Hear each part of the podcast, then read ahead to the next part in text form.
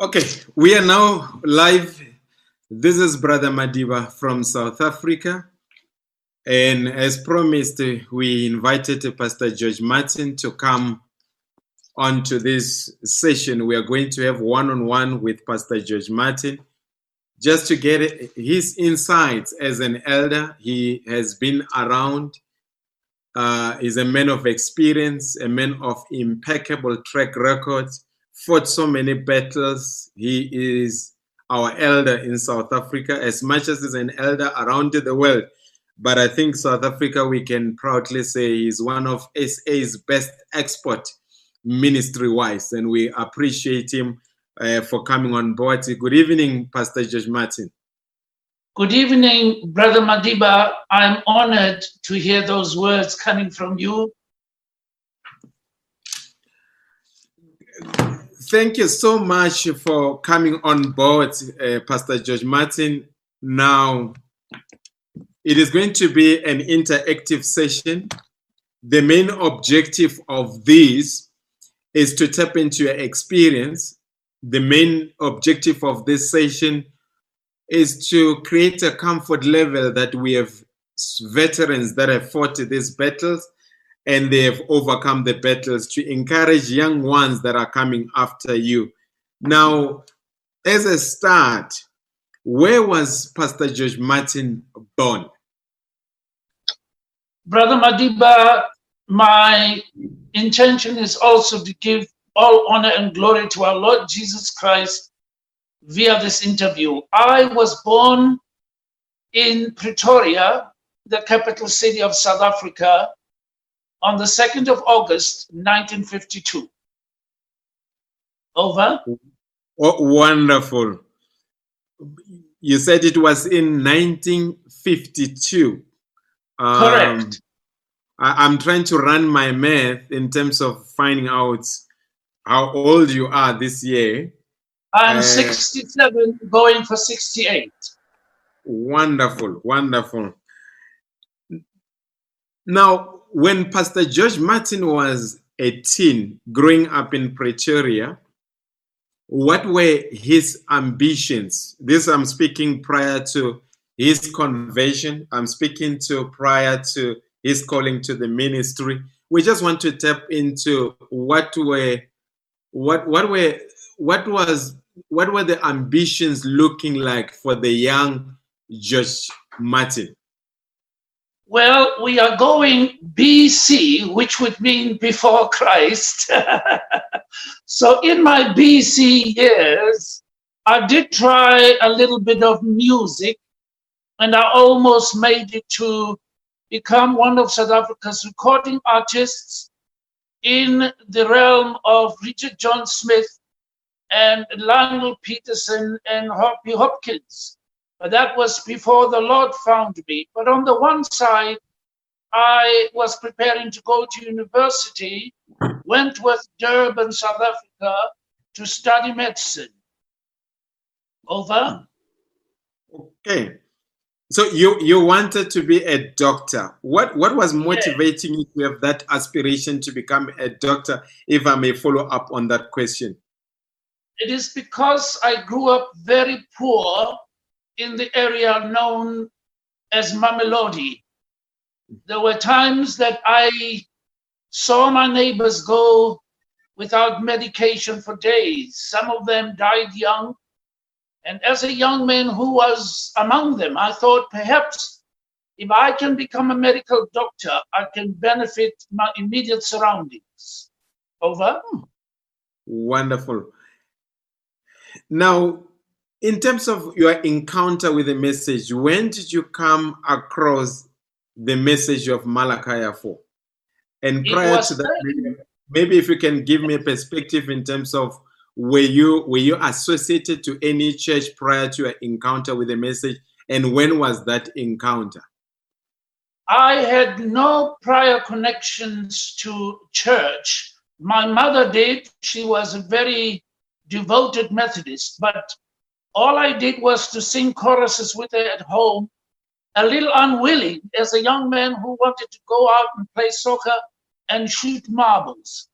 But it is, was it was in 1973 very early in the year that when I was planning to go study medicine, I was waiting for the bursary company to reply whether they would sponsor me or not. While waiting, my brother who worked for the company Siemens said, Hmm. Why don't you come, apply, work for one month, save the money, and then when varsity or the bursary people confirm, by the time you go to Durban, you'll have one month's salary in your pocket. Little Hmm. did I know Hmm. that in that one month of working for Siemens, I would meet up with a young man who was himself six months in the message already. And this young man was on fire for the message. And I Hmm. do remember he had to show me the electrical circuits because Hmm. some of you may not know that I've also studied to be a telephone, uh, you could call it a mechanic back then. So I looked like a pop star at that time, did not know anything of the Bible, had my afro hair, my sideburns like Elvis Presley, Tom Jones. I Hmm. was wearing my tight fitting clothes and chains all over my neck and rings almost on every finger. And this young man just gave me one look on the first day and said, You are going to go to hell if you die looking like that. My This goodness. shocked me- This shocked me deeply. And while Hmm. I reeled to catch my breath, he then said, Do you know that God sent a prophet? Hmm. What did I know? I said, Prophet? I thought he was talking about these that we have all around us. And I said, Hmm. Well, we have plenty of those. He says, Oh, Hmm. no, I'm talking of a dispensational prophet. I said, I've never heard of him. He said, Would Hmm. you like to hear him? I Hmm. said, Where is he from? When he mentioned America, well, as a young man, we loved everything that was American. So I Hmm. thought I was going to meet the man in person. So I said, Okay. Yes, I'd like to. I'd like to hear him. And then uh, that very afternoon after work, he said, You come with me. We went to his mom's place.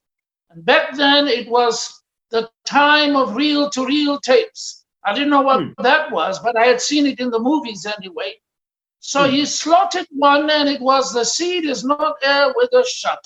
Believe Hmm. me, middle of that sermon, I was sitting on the edge of my seat. And Hmm. I was saying yeah instead of amen, you know, like yeah, I'm the American. And so Yeah. he, he he hit me on the head. He says, We don't say yeah here, we say amen. That was the first time I heard that you can say amen to a sermon. By the Hmm. end of that sermon, the seed is not heir with the shuck. I didn't understand a lot, but I came out knowing I am not a barnyard chicken, but an eagle. Then the next day, very quickly, he saw that I was a, a biting fish. So the next day he said, Would you like to hear him again? I said, Of course. And he played me recognizing your day and its message. That was over with me. With those two tapes, nobody talked me into the message, so nobody can talk me out. Wonderful, wonderful. And and w- w- I'm just trying to tap onto what I can call your eureka moment, that aha moment. What made you to believe that the message is distinct from what the denominations were offering then? Yes, a good question, my dear brother. It is when at the end of the one of the two tapes, the Holy Spirit took Brother Branham into discernment. That did it for me because I had never heard of a man who could tell people their names and their addresses and what they were suffering from. I had never heard a man in my day say, Thus saith the Lord. That was my eureka moment. I believed from then, from the start, and I still do, do believe up to this day. Wonderful. Now, what I want to know now, then, then it was your conversion. Then it progressed where, at some point in time, as a young man, you had to get married. What year did you get married to Sister Portia? Oh, I remember that distinctly. It was on the 18th of March, 1974. back, I mean, yes, back then I didn't know that in Hebrew 18 is life and 28 is the time of life. So I've always remembered the 18th of March, 1974. Hmm. One year after the message found me. Wonderful, wonderful. And then I, I think a lot of, and now you say, how long have you been married in years? Well, from 74 to 2020, we've been married, happily married for 46 years. Let me just say one thing that is quite apparent for those that know you. Your love, your love, your love for Sister Portia is unquestionable. What attracted you to Sister Portia?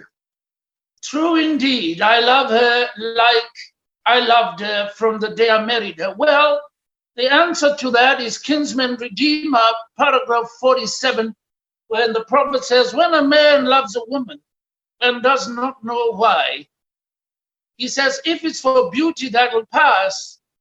But if he loves her and he doesn't know why she loves him and she doesn't know why, he says, It's because we come from eternity and we came into a body called time. So for me, whenever I see my wife 46 years later, it's like I see her the first time when she was 15 and I married her when she turned 16. Over. Okay. Now, what, what what do we want to know from you, quite a lot of, I mean, in your generation, considered divorce to be a taboo. It was something Yeah. unheard of. But now it seems like even within the message ranks, we are beginning to see divorces that are coming up.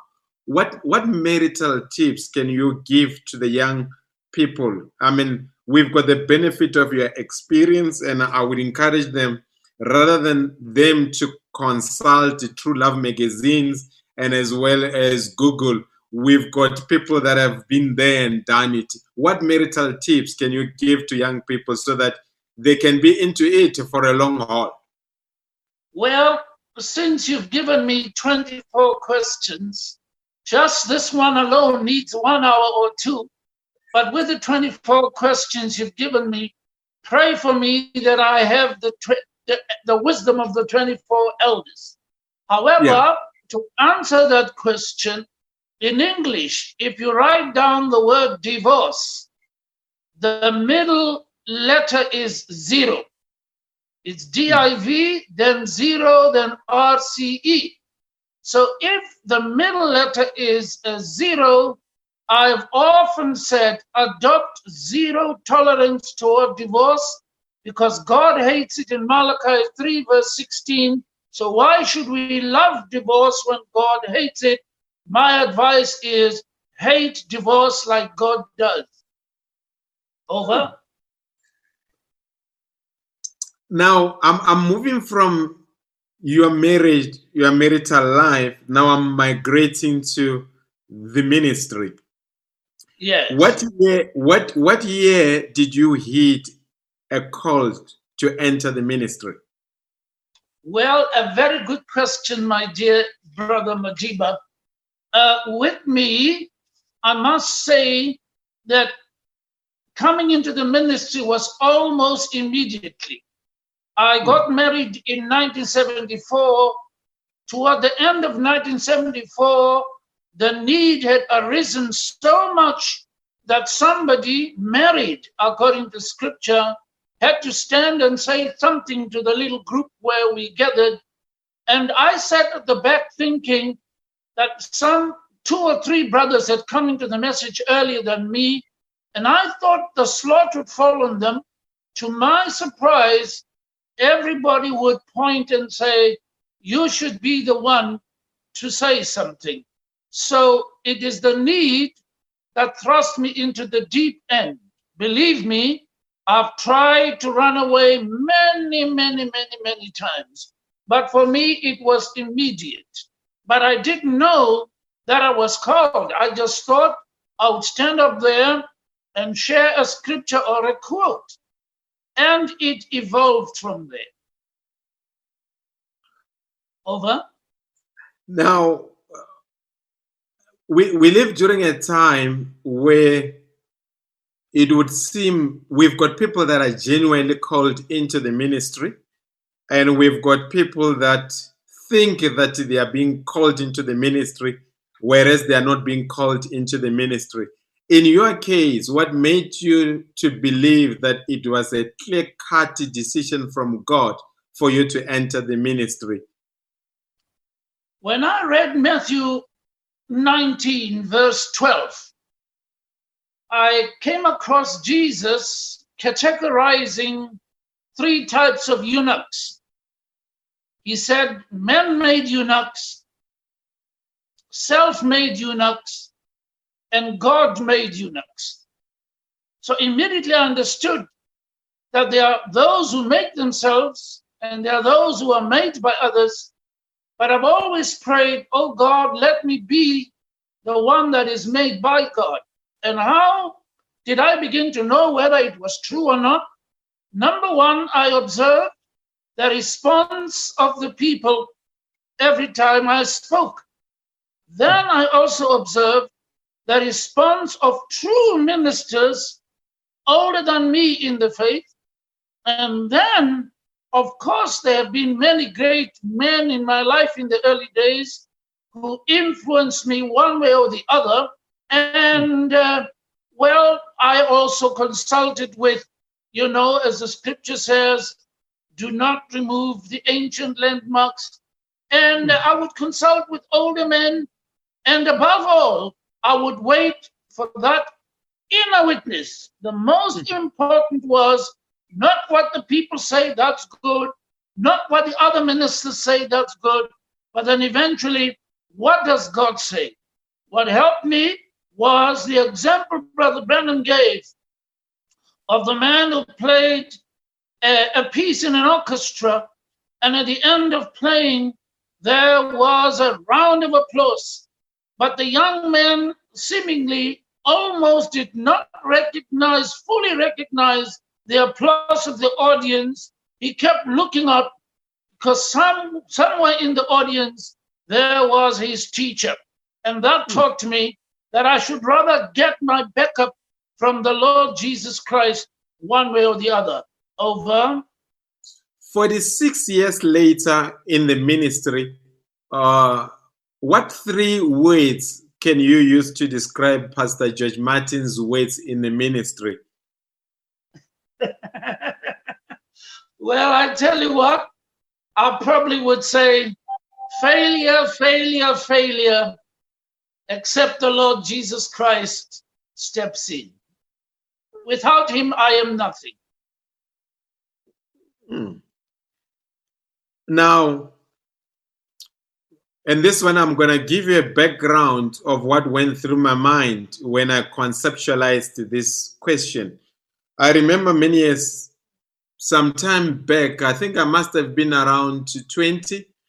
I was in the assembly in your church and you were ministering that evening. And you said words, a, a phrase that stuck with me over the years. But the first time I heard that, phrase, I became very cynical, and you and I have discussed about it. I remember you saying, if you want to get into the ministry and wants to be a pastor, you do not know what you are getting yourself into. I remember sitting in the audience looking at Brother George Martin. I said, Come on, Brother George, you are traveling around the world preaching. Look at how big this church is. There is surely, there is just goodness and goodness. It is only later when I became a pastor that it dawned on me what you meant. What advice would you have for young men such as myself then and now? How, what advice would you have if they aspire to get into the ministry? Yes, I would say rather be like David. David was not looking for the throne, David was rather a sandwich boy, and his intention was to do the little bit he could do for his brethren who were in the army. But little did he know that God was planning for him to kill a Goliath and by so doing gain recognition. And therefore, the sandwich boy, who then became king of Israel. And indeed, you know what? Any young young man who wants to focus on the ministry, my advice is focus first on the Lord Jesus.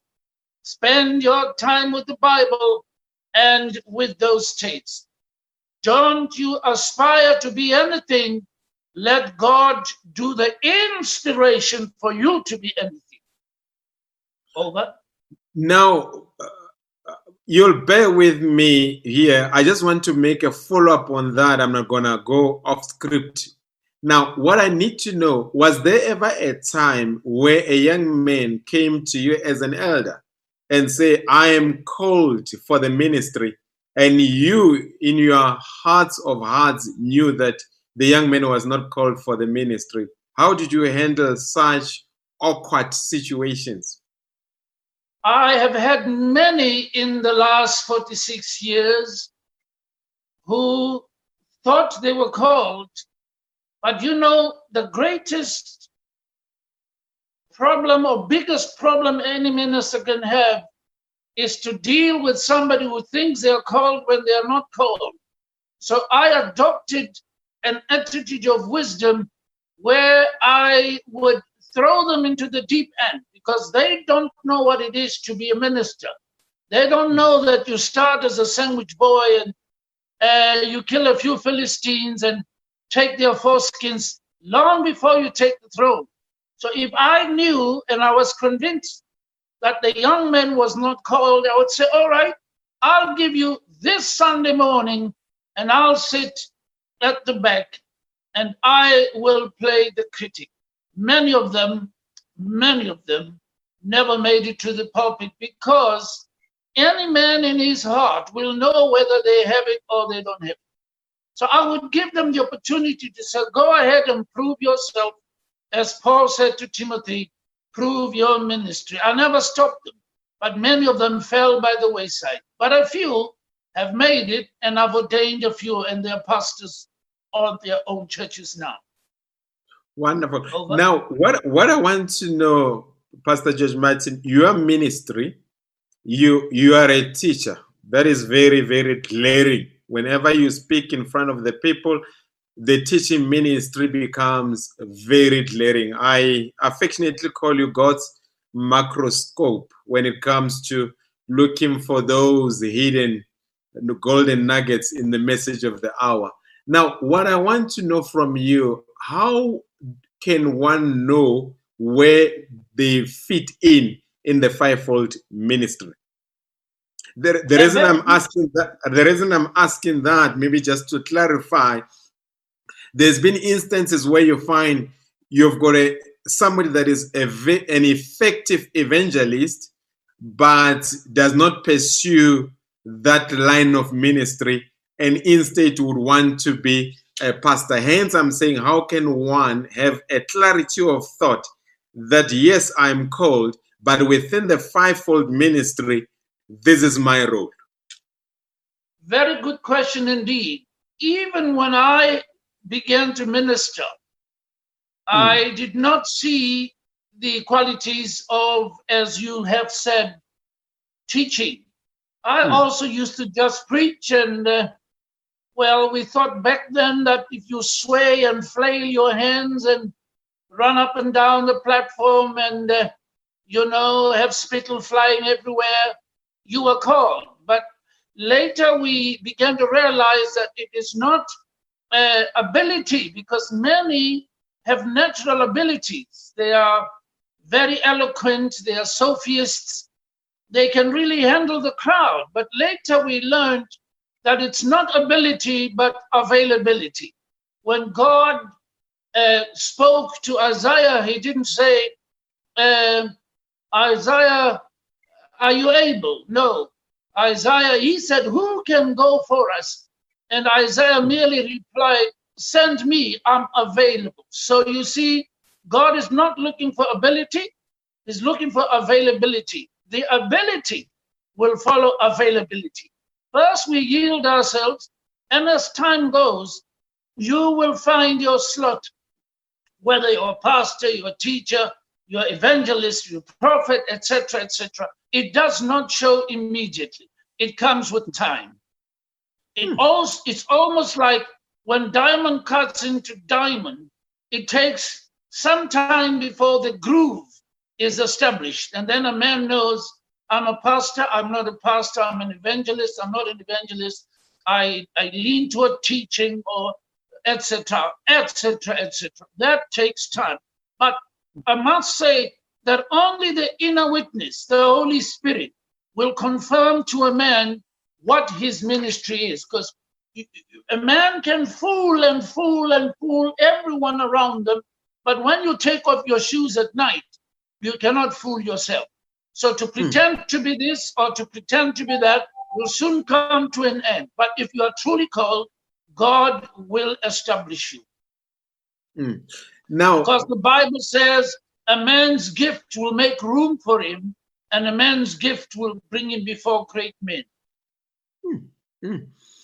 now, 46 years later, Pastor George, if we if we become realistic, there has been a proliferation of doctrines that were not in line with the objective of Malachi 4. Now, how did you manage over 46 year period to keep balance? Yes, a very good question indeed. Uh, I do have a nickname in case you have not heard of it. Um, they call me Mr. Balance. It is true, I have come to realize that what is lacking in message realms uh, is proper balance. And I do remember the words of our brother Perry Green.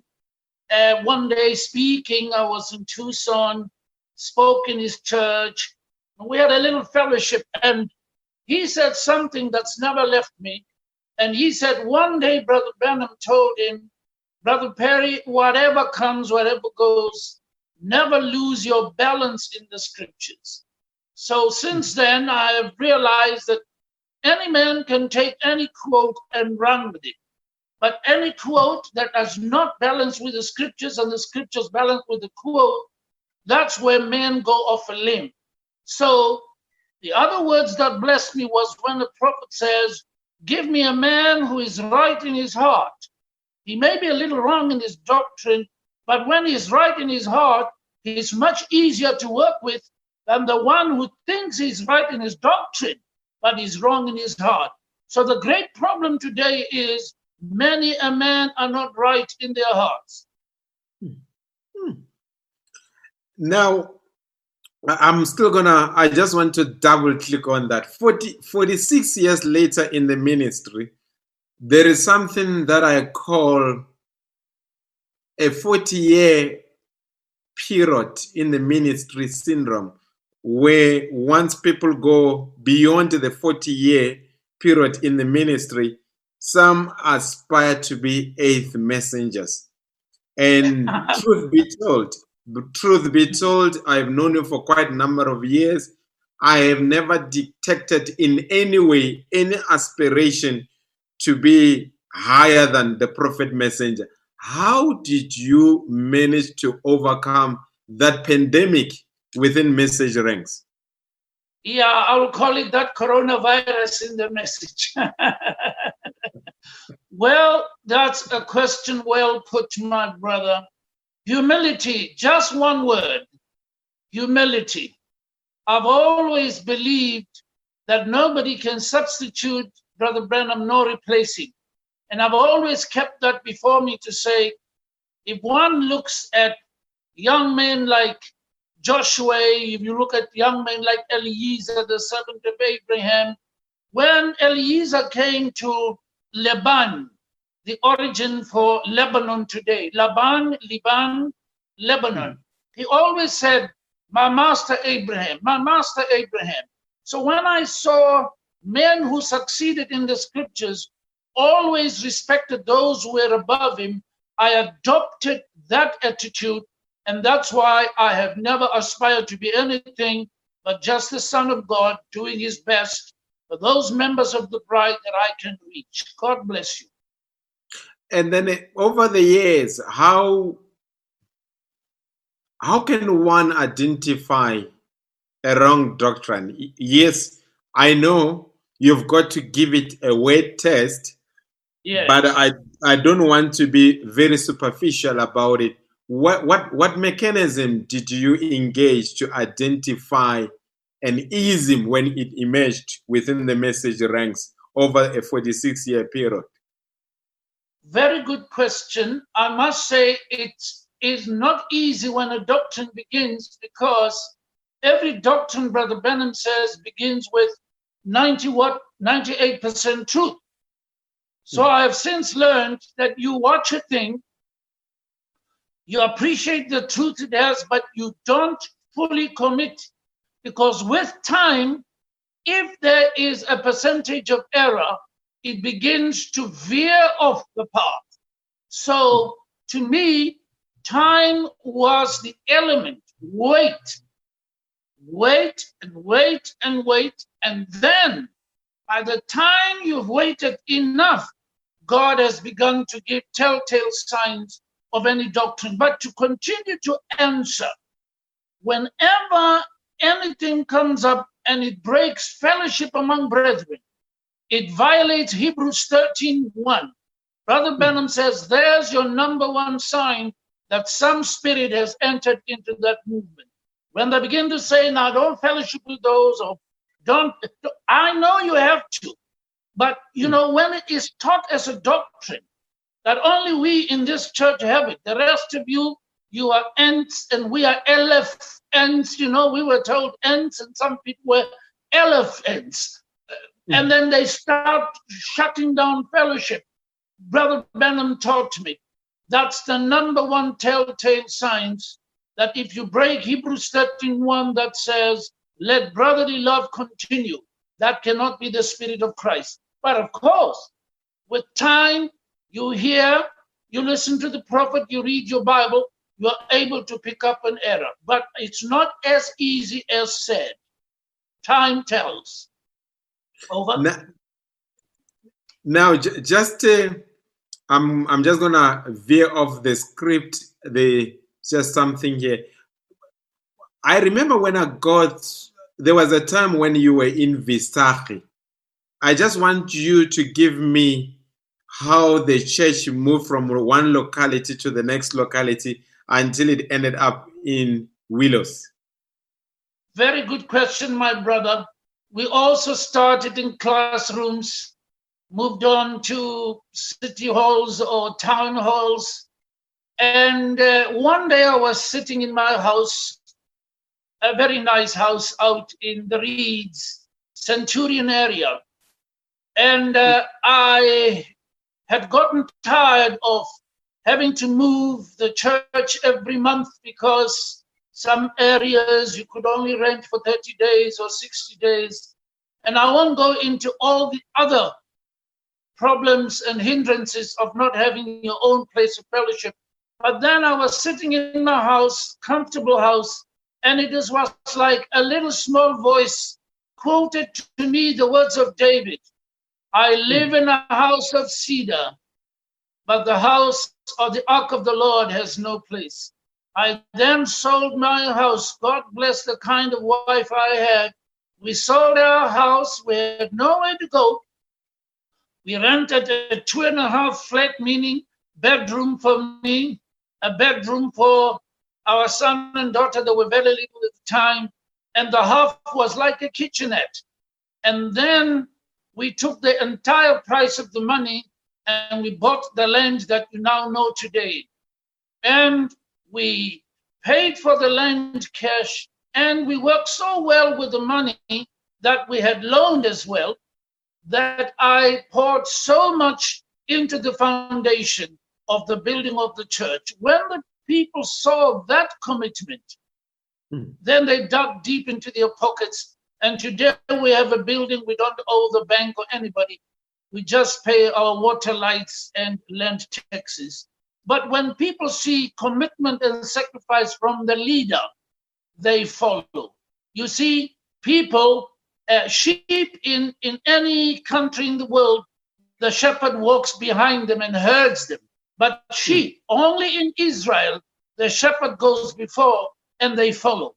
That's why the Lord Jesus said, My sheep know my voice, they follow me. That doesn't happen anywhere else, only in the land of Israel. Therefore, true sheep will recognize a true leader and they will follow good examples. Hmm. Joshua Now- was not the kind of leader that said, attack. Joshua was the kind that said, follow me.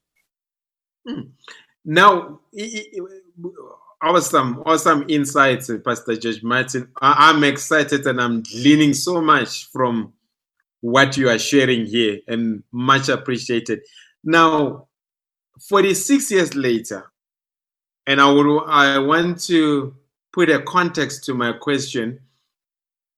There was once a question that was posed to an elderly pastor who was in his senior years and he was asked a question what would you have done differently then he, he said in his own space using his own experience he said i gave up on people too quickly now i believe it is a norm everyone when you come towards the end of your road in retrospect there are certain things that you feel you could have done differently is there anything in the space of pastor george martin where he feels here I could have done things differently. Yes, there are two of them, and I will mention the first one. The first one is similar to Brother Branham's words in 1959 New Ministry, Hmm. where he says, I regret that in the past I did not spend the 20 years of my first life serving him. It is Hmm. so precise with me, it doesn't make me anything better. But I found this message at 20 and I married at age 21. When I look back, the first 20 years of my life, I regret that I wasted them.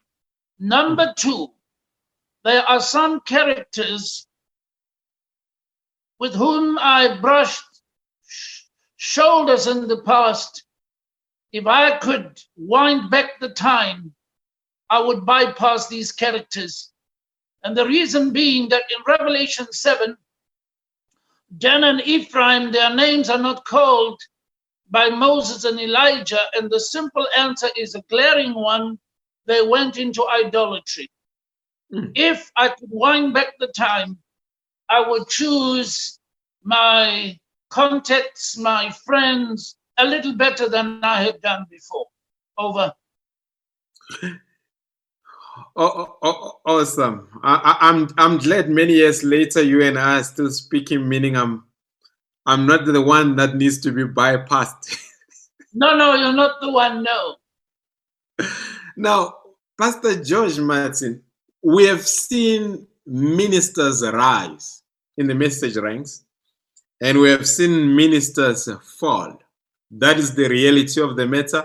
Here we are paying, paying tribute to you 46 years later, still standing with an impeccable ministry in the Lord. My question to you would be what pitfalls should young ministers be conscious of in the in the ministry? You very well know that Brother Branham gave us three Hmm. very important beacons.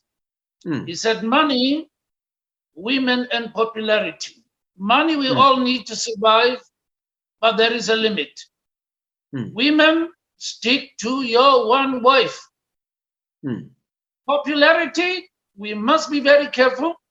There's a great difference between famous and popular. The Hmm. Bible says Jesus grew in stature and fame. Hmm. That is when your deeds go ahead of you. But popularity is when man puts his foot into it and tries to outsmart the other ministers. Those three things avoid Hmm. money, women, popularity. And we mean money in excess of what you just need. Women, Hmm. stick to your wife. Popularity, don't you go for it. But if God makes you famous because you stick to the word, God bless you.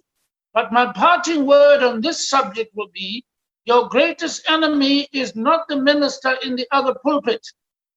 Hmm. Brother Branham said, Your greatest enemy is yourself against yourself. If you can beware that as a young minister, you'll never have jealousy against another brother because you'll be guarding your own self. Because the greatest enemy of George Martin is George Martin. Hmm. Now you are getting me excited because you are bringing a distinction between being famous and being popular. Now, Correct. And and one minister, if I recall, put it, it very well and said, when you look at Paul, Paul was not referred to as Apostle Paul. It was Paul, the apostle of Jesus Christ. Somebody said a title should follow you. You must not go after the title. Very wise. Very wise. I agree with that. Thank you, thank you. Now, young Pastor George, I mean, I grew up. I grew up in a generation when we were still young. We never had access to the internet. We never had access to social media. And truth be told, a lot of young people in the message ranks have fallen prey to the influence of social media.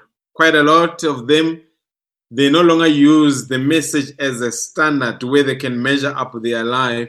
They are using social media, which I would classify it as the tree of knowledge. What advice do you have for young people that have got access to the internet?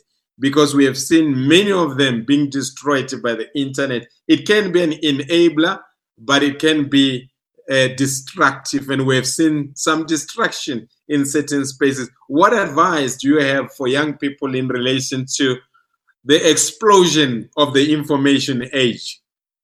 Correct, my brother. I've had a few in my church who, instead of being enabled, they were disabled by social media. Well, First Timothy 2 and 23, I would say to them, First Timothy 2 23 says, avoid, and I'm going to say it again, avoid, and again, it uses the word avoid. And then hmm. later on, it tells you what these things lead up to, as though Paul was looking into 2020. He says they do gender strife. But then, when you look at First Peter 3:15, we are told that we should be able to answer those who come against what we believe, those who attack the hope that is set before us. So you've just said it a while ago that it social media could be used for the right thing, but unfortunately it is being used for the wrong thing. So I would say if any young man picks up any dirt, I call it dirt, on social media, bring it hmm. straight to the pastor because matters of the pulpit should be left to pulpiteers. Mm. Matters of the pulpit should not be sent from one member to another in the church. Bring it to the pulpiteer, the pastor who stands in the pulpit. If he's a man of God, he is equipped with those two coins and he will be able to take care of the sheep. I'm quoting Jezebel Religion, old book, page four. Hmm. Over. Now, Brother Branham, there is a quotation where he says, Many are frustrations in a leader's heart. And I think hence leaders develop gray hairs quicker than anybody else. There is a proverb that says, The tallest tree catches the most wind. Now, what I want to find out, what keeps Pastor George Martin awake at night when he looks at the message landscape or the message community? What keeps him awake at night? Question received. Just like you've said, I want to add another English proverb that says, Uneasy lies the head that wears the crown. I always put it this way to the church. Brother Branham says there are three levels to every church. You have your normal level believer. Then he says you have another one a little higher in the level of revelation. And then Brother Branham uh, moved in the level of vision. So I always say, you that are sitting out there in the audience, you don't know what contrary winds are blowing where the minister stands. And Brother Branham speaks about Elijah and the juniper tree. And I always say, yes, but you don't know. We are under the juniper forest. So, what makes me or gives me sleepless nights lately is, you know, the scripture that says in First Timothy 4 1, in the last days many shall depart from the faith. Not a faith, the faith. And the faith can only be this message of the hour in its true text and context.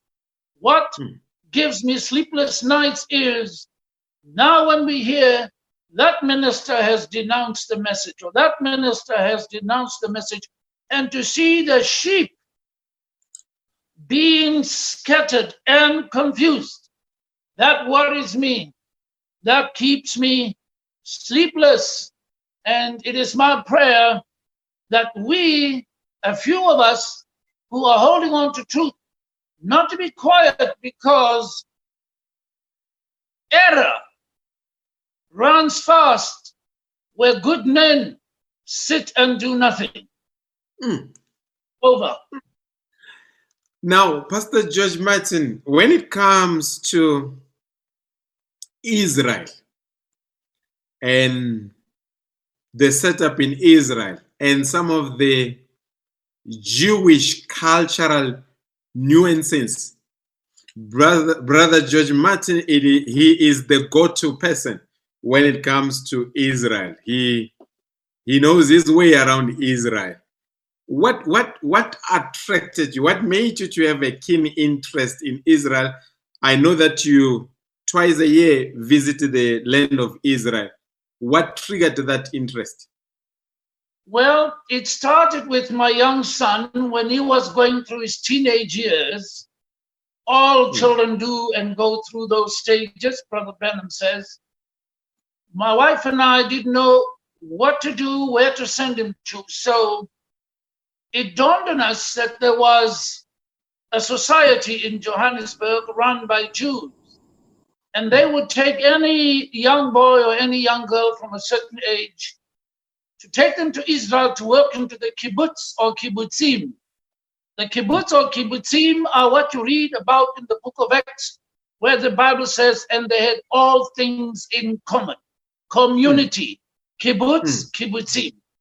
We applied and they said, we'll take him. And what they do is they teach them discipline. They, it's almost like army, but actually they work on the fields. Hmm. It is when my son was in his seventh month in the land of Israel, he called me. He said, Daddy, I have mastered a few sentences in Hebrew. I can communicate on a daily basis with them.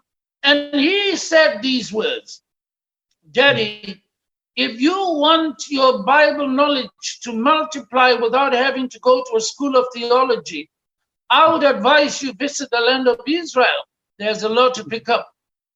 It is when I then went to search as to what Brother Branham says, and I found these quotes. If you ever visit the land, the Bible land, he says, the Bible becomes a new book to you. I Hmm. took him up on the challenge, but I didn't have the money to go. And a brother from Germany sponsored me. I didn't say a word. I was like any other person following the guide. Then there was a brother from Namibia. He sponsored me the next year. And I am like a sponge. I listen and I pick up a lot without saying a word. And I was sponsored again the third time. But it is Hmm. during the third time when the first brother from Germany sponsored me that somebody in his church died. So he had to leave the tour in my hands. And I am such a greenhorn at the time. But Hmm. believe me, the Bible has become a new book to me. And if I don't sound like boasting, last year I was awarded a certificate from the Ministry of Tourism in Israel, Hmm. and there's a picture of my wife and I uh, being given the honorary tourism ambassador to the land of Israel. Hmm. Yes, it is true.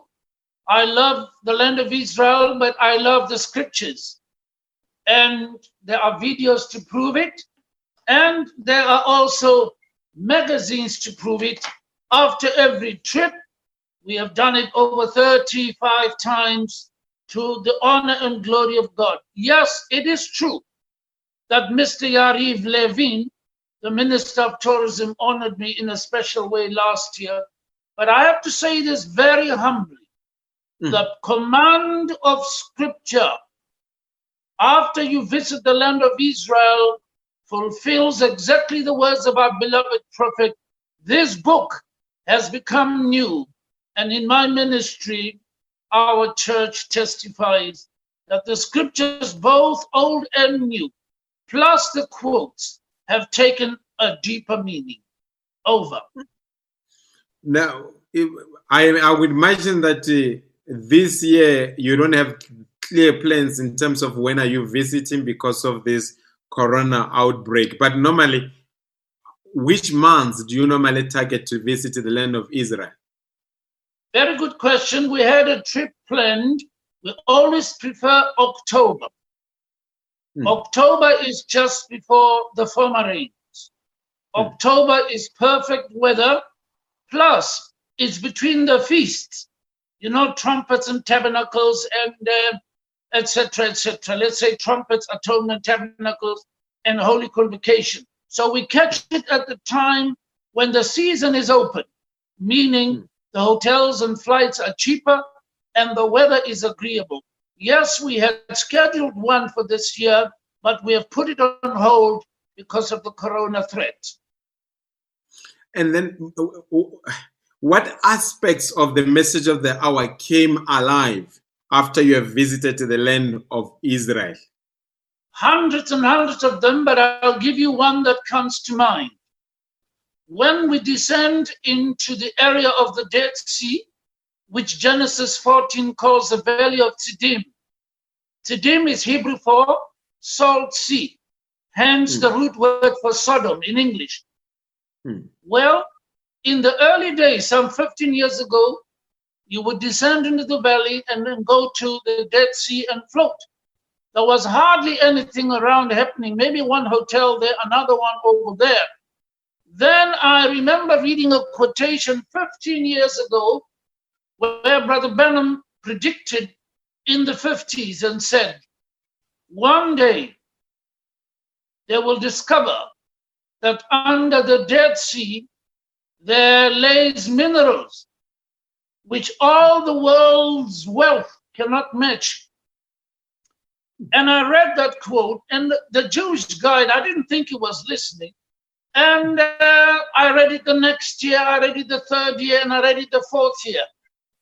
When we came four years after reading the quotes, we had been coming many years before, there was an industry there from Germany, a company. There was another factory over there. And I started asking the Jew, the guy, because we use one guy now for the last 15. And he said, Oh, they've discovered uh, uh, uh, uranium, they've discovered magnesium, they've discovered potash. And this Jewish man said in the bus with message believers from all over the world, he said, 15 years ago, Pastor Martin read some words from a man called, uh, and then I said, William Branham.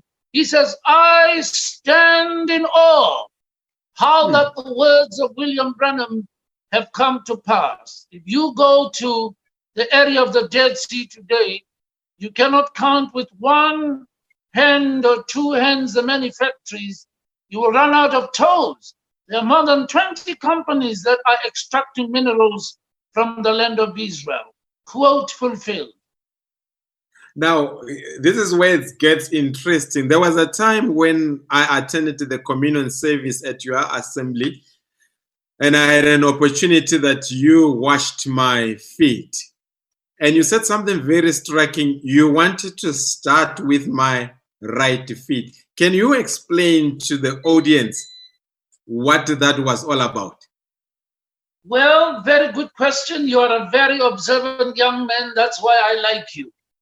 Yes, I started with your left foot, and uh, the reason was because any normal human being, the heart is on the left, and therefore it runs in uh, in line with the wedding ring on your left finger, uh, because it is believed that the main artery that goes to the heart is connected to that finger. So, starting with your left foot was I'm not only washing your natural feet, but may the waters of the word wash your heart. Wonderful. Now, I, I know I'm going off script and becoming very mischievous towards you. Your church, where it is located, I remember some years back you, you gave a very interesting illustration about what the street name meant and how you came into the church. You come into the first court, the second court, then there is a brazen laver there until you come into the Holy of Holies, which was the pulpit. Can you just give up uh, a summation of that illustration? Uh, I'm still quite fascinated by it. Quite correct, my brother. When we bought the land to build the church, the streets were not named. To mm. our surprise, when they were named, we found ourselves at the corner of Liberty and Bush. And I do remember saying, There you go, saints. You are now under the liberty of Christ with the experience of the burning bush. But then, when we drew up the plans to build the building, we were not thinking of east, west, north, south, not at all. We were hmm. just looking for a place where we could accommodate 500 people at the time. It is this young, young white lady, draughtswoman, who then asked us, What do you want? She didn't say, Do you want east, west, north, south? We said, Look, we want to have enough parking space. We want to have a baptismal, baptismal pool, and I wanted it under the pulpit. It is when the church was fully furnished, built and complete, that to our surprise we realized that the entrance gate is on the eastern side, meaning the other side of the picture. Then it dawned on me, oh my goodness, when you enter the Old, Old Testament tabernacle, you entered from the east. And then I noticed that the lady had moved the baptismal pool from under the pulpit. She made it immediately as you enter from the east. I said, goodness gracious. There you come through the eastern gate. You park your car. It's almost like you are, you sacrifice to come to church. There's your altar of sacrifice. And then as you enter, the first thing that meets you is the water, like the brazen laver. Then you come into the sanctuary, you like in the holy place. And then the minister comes from the western side where you're looking from. And as he steps into the pulpit, He's coming from the west into a pulpit that's west of the church and he addresses the congregation. We were quite amazed because we hadn't planned it. And then we found a quote, and I'm saying this only to the glory of the Lord Jesus Christ. The area where the church stands is called the Willows. And we did not know that Brother Branham said, the woman with the blood issue, who had spent her money for 12 years or 11 years because she was healed in the 12th, the number of worship. This woman heard, Brother Branham says, that Jesus was going to come to the willows. The boat was going to come into the willows that morning, and something said to her, You go to the willows and meet him there. We were so humbled because we had not planned all these things. Over. Hmm. Now, a, a quick one, Pastor George Martin. Maybe I'm and I'm I'm I'm battling to wrap up because I'm having a good time, but I've got to wrap up now. A lot of people don't know that I have taken a baton from you in Witbank. Can you just fill them in on that one? List somebody. Thank you, Brother Madiba. In the early days, when I was a much younger man, I had a lot of time and energy. It is through this very humble, worthless servant that the message was taken to Middelburg. Uh, Nazareth, for that matter, is the name of the area.